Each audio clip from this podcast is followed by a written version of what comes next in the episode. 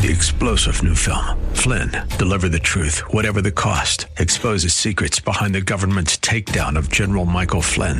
Flynn knew what the intel world had been up to. He ordered the first audit of the use of contractors. This set off alarm bells. He told the truth. He was the most dangerous person for Donald Trump to hire. They had to get rid of Flynn. Flynn, deliver the truth, whatever the cost. Available now. Watch it today. Go to salemnow.com. Salemnow.com. DC Brandon. Faith Talk Tampa. Online at letstalkfaith.com. Download the Faith Talk Tampa app. Following is sponsored by Verse by Verse Ministries and is pre recorded.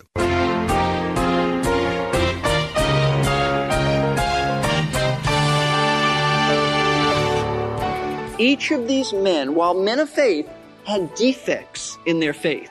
They weren't perfect men of faith. Gideon needed a fleece to be convinced that God had really called him. The fleece was not a mark of faith. You know, some people will ask me, well, should we have fleeces today? Don't look to Gideon as, uh, as an example there. God told him, go, and Gideon said, well, if you really called me, let me throw out this fleece. And that was not a strength of his faith. That was really a weakness. And yet he was a man of faith. As a matter of fact, I think that one of the most interesting aspects of the story of Gideon is God's gentle patience with him. Gideon kept looking for signs and really demonstrated that he didn't feel the courage that God told him he had when he first gave Gideon his assignment. God called him a man of valor and told him to drive out the Midianites. And Gideon's response was kind of whiny. To paraphrase him, it was something like, Well, I don't know. I, my family is unimportant and I'm the youngest of the sons. You get the picture. So God kept reassuring Gideon and even accommodated Gideon's fears by sending him to listen in on a conversation among two of the Midianite soldiers to show him how afraid the Midianites actually were. But the Bible calls him a man of great faith. How can that be? Well, we will find out today on Verse by Verse. Thanks for listening today. Our teacher is Pastor Teacher Steve Kreloff of Lakeside Community Chapel in Clearwater, Florida.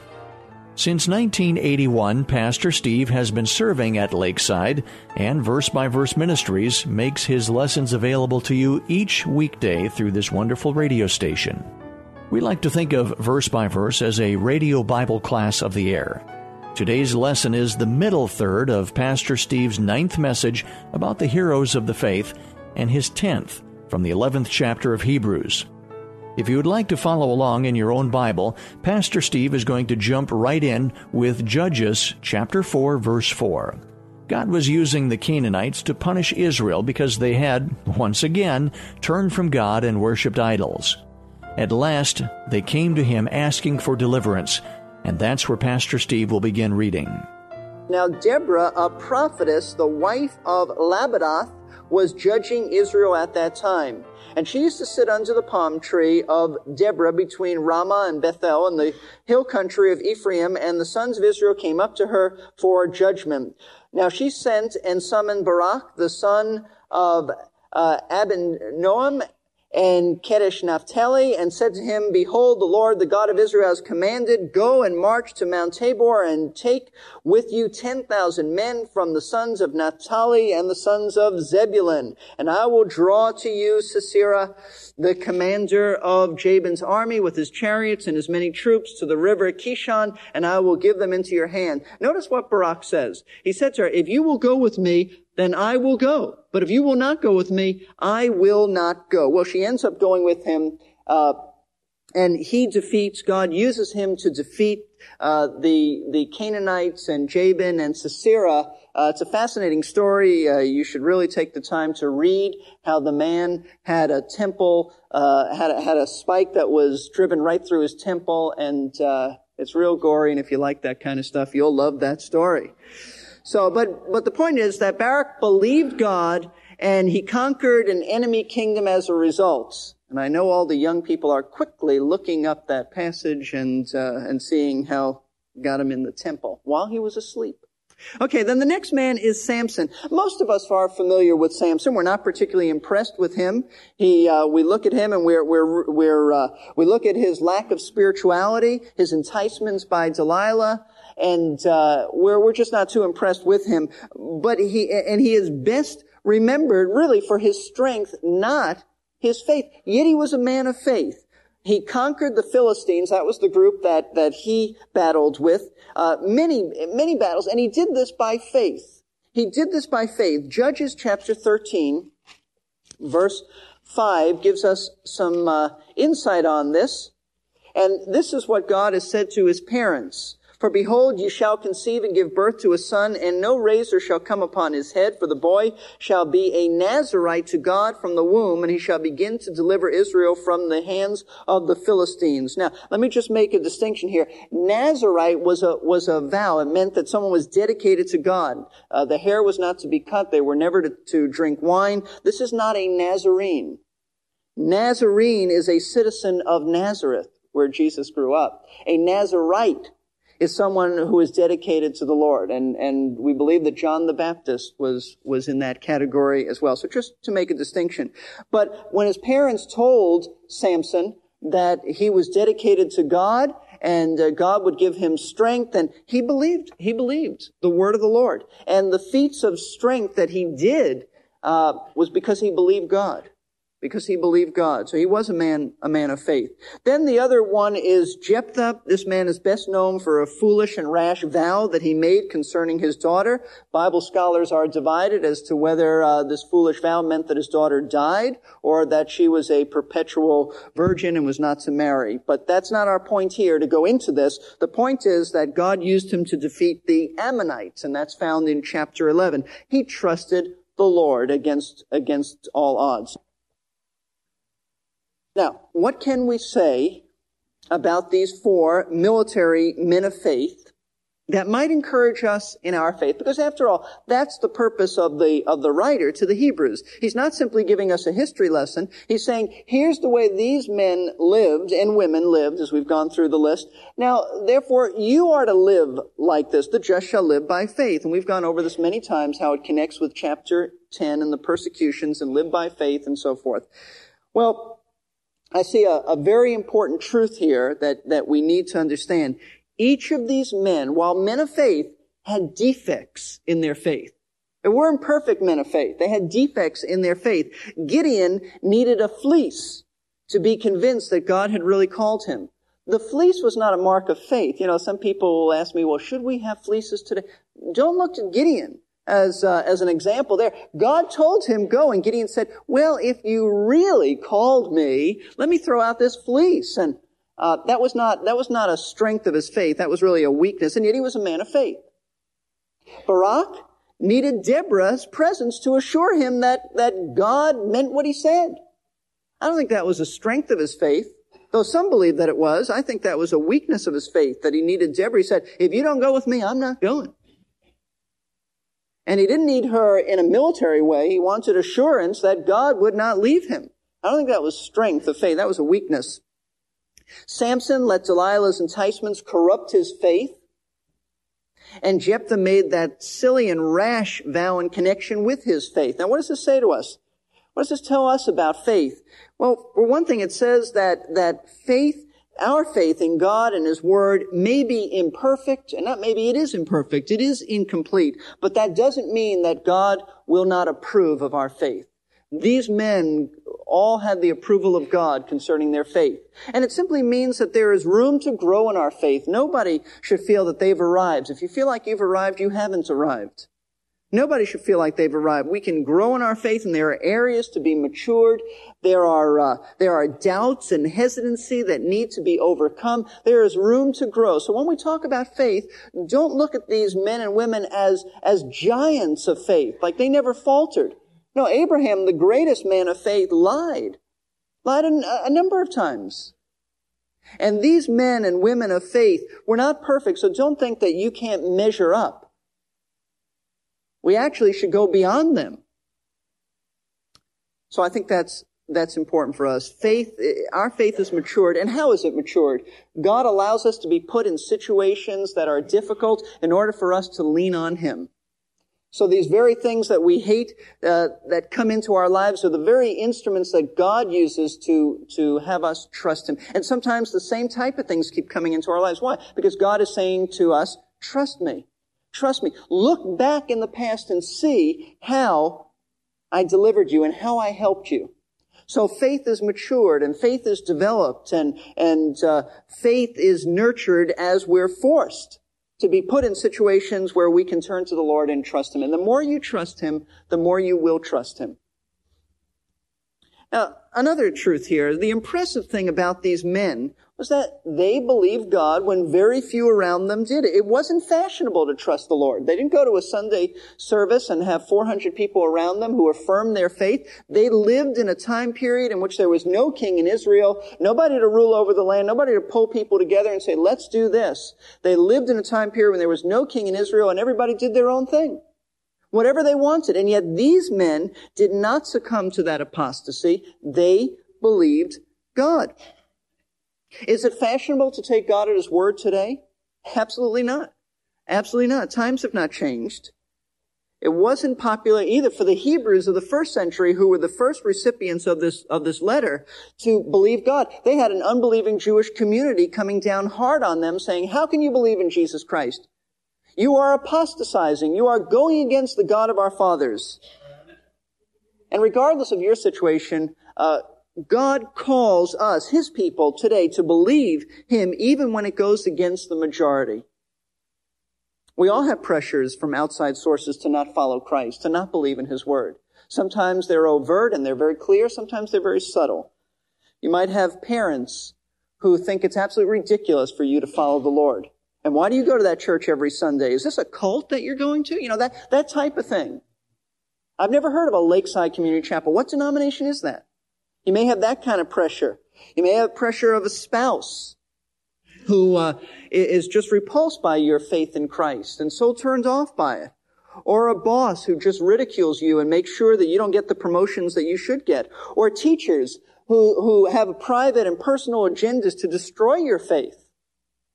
The things the heroes of the faith struggled with are the same as what we struggle with. They may change in method or degree, but Opposition to faith in the Lord Jesus Christ comes from one source, no matter what it looks like. Paul told the Ephesians, Put on the whole armor of God, that you may be able to stand against the wiles of the devil. For we do not wrestle against flesh and blood, but against principalities, against powers, against the rulers of the darkness of this age. He went on in Ephesians 6 to list the parts of the armor of God, and one of them is faith. All are important, but he said, above all, taking the shield of faith, with which you will be able to quench the fiery darts of the wicked one. We'll have more about that passage in our next class. Pastor Steve will be back in a moment to tell us about his own struggles as a young believer in a secular college. Those struggles are probably similar to the ones you have faced, or maybe you're facing them right now and they are not unlike the challenges faced by our four Old Testament judges that we are studying today. First, though, let's take a moment to greet those of you who have just tuned in. You are listening to Verse by Verse, a Bible class of the air taught by pastor teacher Steve Kreloff. Pastor Steve has been serving at Lakeside Community Chapel in Clearwater, Florida since 1981. For the past six weeks, we have been plumbing the depths of Hebrews chapter 11. Today's message is the middle portion of Pastor Steve's ninth message concerning the heroes of the faith and how their examples can teach and encourage us in our own spiritual growth. Now, let's return to our class. Here is Pastor Steve. I recall the, the struggles, and they really were struggles that I faced in my new faith in Christ. I came to know the Lord as a freshman at the University of South Florida, and uh, I have to say it was it was difficult. It was really difficult. Uh, there was there was rejection by friends. Um, I, I, didn't know that that uh, there was any other Jewish people at that at that point in my life who even believed in the Lord. I thought I was alone. I thought I, I was the first Jewish person in two thousand years to discover that Jesus was the Messiah. I mean it. You know, uh, the person who led me to the Lord never told me there were others like me. And uh, there were there was ridicule from people. And uh, I remember my parents thinking that I had rejected being Jewish. I remember my mom saying, "Would you be interested in going to see a rabbi?" And uh, I said, "I would. If would you be interested in going to see a minister?" And that was the end of the conversation. But there was that and I said it respectfully, but there was that, that subtlety there. And, and, and I can recall in the early days, and even now I still get this, that I'm told, uh, by, by some that I cannot be Jewish and believe in Christ. Now, you may not get that kind of pressure, but I do. At times, not all the time. Uh, someone would say, well, you, you cannot be Jewish and believe in the scriptures and believe that Jesus is the Messiah. I want to share with you a verse of scripture that always encouraged me back then, and it still encourages me. And if you're going through these struggles, let me, let me have you turn to Acts chapter 24. Even if you're not going through these struggles, Acts chapter 24, verse 14. It is the apostle Paul who has been brought to Caesarea, which is a beautiful city. And if you go to Israel, you can see Caesarea. It is a seaport city. In fact, when we were there, we were uh, we went in the the big amphitheater, probably where the Apostle Paul gave this defense. It's right on the Mediterranean Sea. It is gorgeous. And here's what Paul said when he stood before the authorities. Acts chapter 24, verse 14. He said, But this I admit to you, that according to the way which you call a sect, I do serve. I serve the God of our fathers, believing everything that is in accordance with the law that is written and that is written in the prophets. And I think that's a great verse. God used that to really strengthen me when I was accused and have been accused of being a traitor to my people and an apostate and, and someone who would abandon the Jewish uh, faith. Uh, I, I take my stand, and we all do. We all need to. With the apostle Paul, it said, you may accuse me of this, but I believe, I trust all that has been written in the law and in the prophets. And so, uh, I think that the judges, those who walk with the Lord during the period of judges are a great inspiration, a great encouragement to us because life is not easy and there's all kinds of oppression. And you need to remember that if they could, if they could obey and follow and trust the Lord, then you can too. You can too. Uh, these four leaders from the period of Judges, they believed God and they conquered by their faith. But there are two more Old Testament characters that, that the writer to the Hebrews mentions, and they're found in verse 32. And they're, they're famous. In fact, there are three altogether that he speaks about. One is a group and two are individuals. He said, of David and Samuel and the prophets. David, of course, is the great king of Israel, and he demonstrated his faith many times. I mean, we would be here past three o'clock if we were to go over how David demonstrated his faith. How about with Goliath? He, he said, bring him out here, I'll take him on. I have, I have faith in the living God. How about when his conflicts with Saul, when he trusted God, that God would give David the throne of Israel in his own time, and he refused to, to physically harm Saul. How about the Psalms? The Psalms are continuous expressions of David's trust eh, eh, in the Lord. And then there's Samuel.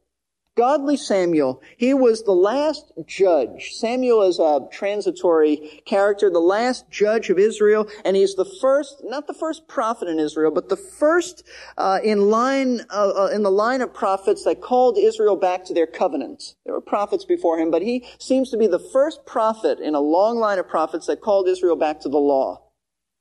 He's a godly man, obedient, who lived by faith in God's word, and it wasn't easy some of the things that he did. He stood up for righteousness. He trusted the Lord. He anointed Saul when he personally didn't want to do that.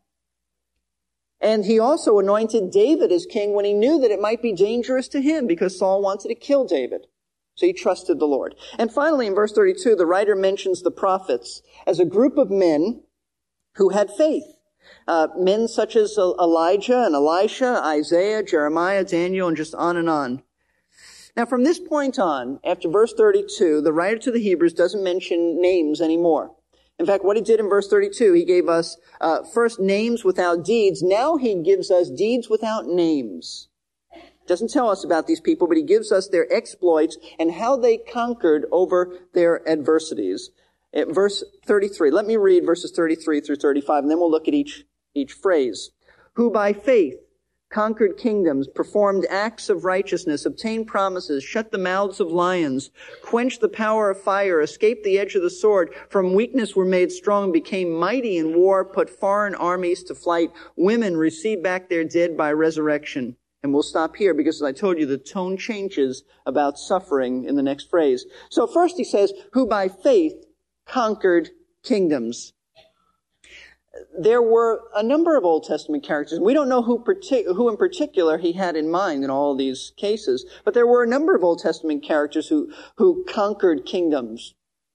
Uh, in a military manner, you had Joshua, you had David, You had others.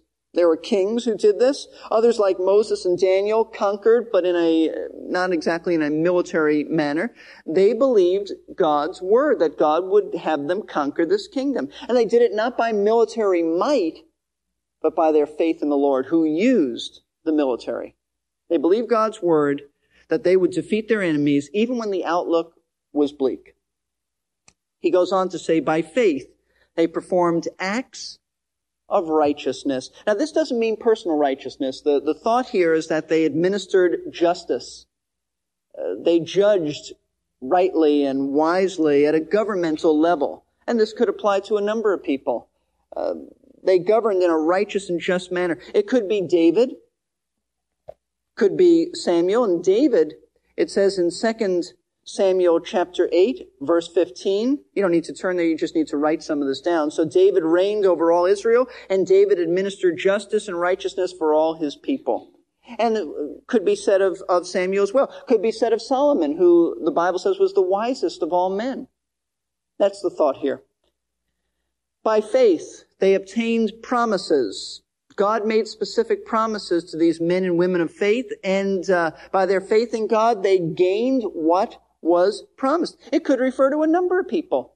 It could refer to Abraham, who received the promise of a son and he believed God. It could refer to military leaders that we looked at today, to uh, to Gideon and and David and Barak, who obtained the fulfillment of promises made to them. Could mean a number of people. By faith, we go on to the next phrase. And these really, we don't need to, to look at, at these in depth, but by faith, eh, they shut the mouths of lions. There are a number of Old Testament men of faith who fought lions. You have Samson, who said that he, he killed, the Bible says he killed a lion by his own strength. You have David, who, who told, uh, when he was a boy, he said, I was watching my sheep, and, uh, actually it was his father's sheep, and when a bear would come or a lion would come, I killed them. That's why I can take on this, this Goliath. But I, I tend to think that the writer was thinking more in line with Daniel, who was thrown unjustly, was thrown into a den of lions, and the Bible says that God shut the mouths of these lions. Daniel chapter 6. Verse 34 goes on to say, by faith they quenched the power of fire. And this probably refers to Daniel's three friends, Shadrach, Meshach, and Abednego, who instead of bowing down to the image of Nebuchadnezzar in Daniel chapter 3, we were thrown into a burning furnace and yet were untouched. They quenched the power of fire. By faith, they believed God. In fact, their faith is so wonderful in that portion of scripture. They said, our God is able to deliver us. But if he doesn't, if he doesn't, we will not worship your image, Nebuchadnezzar. Now that's faith. God is able to do it. But if he doesn't, it's all right. We'll submit to his sovereign plan. We will not compromise. They were great men of faith. And so we conclude today's lesson, but there is more to come in our next class. What tremendous faith Shadrach, Meshach, and Abednego had. They defied the king and the furnace. They said that if the king put them in the fire, God was perfectly capable of protecting them from it. And even if God chose not to protect them, they still would not deny the Lord. They really laid it all out there for God. How many of us could do the same? I hope none of us ever have to face a test like that. Still, though, we face tests all the time, and that's why we're doing this study on the heroes of the faith, so that we can see how they stood the tests and then learn from them. You are listening to Verse by Verse Pastor teacher Steve Kreloff is our teacher for these daily radio Bible classes, and we're glad you're with us today. We hope you can join us for the next class and the conclusion of Pastor Steve's ninth message about the heroes of the faith, described in Hebrews 11. For over 25 years, Pastor Steve has been teaching the Word of God at Lakeside Community Chapel in Clearwater, Florida. His clear teaching and practical applications are made available to radio listeners by this radio station and Verse by Verse Ministries. We invite you to visit our website, versebyverseradio.org. You can listen online to today's program or hear previous classes on our archives page. We offer a complimentary newsletter as well as free podcasting. That's versebyverseradio.org. As I said, today's class was one third of Pastor Steve's message. You'll have the rest in our next class, but if you would like to hear the entire message at once, you can order an audio CD or a cassette tape. Call us at 727 239 0306. Leave your name and a number, and we'll return your call during weekday office hours. That number again, 727 239 0306. Please remember that Verse by Verse Ministries is a faith ministry supported by the gifts and prayers of interest. Three star general Michael J. Flynn, head of the Pentagon Intelligence Agency, knew all the government's dirty secrets. He was one of the most respected generals in the military. Flynn knew what the intel world had been up to, he understood its funding. He ordered the first audit of the use of contractors. This set off alarm bells. The explosive new documentary, Flynn, Deliver the Truth, Whatever the Cost, uncovers the facts behind this scandal. Flynn told the truth. He was the most dangerous person for Donald Trump to hire. I find out the worst enemy that I'm going to face in my life is right here in America. They took my assessment and they wanted me to change it. And I was like, I'm not changing it. They had to get rid of Flynn. With in depth interviews, archival footage, and never before seen personal records of the man behind the headlines. I just felt like I was drowning. Flynn, deliver the truth, whatever the cost. Available now. Watch it today. Go to salemnow.com. Salemnow.com.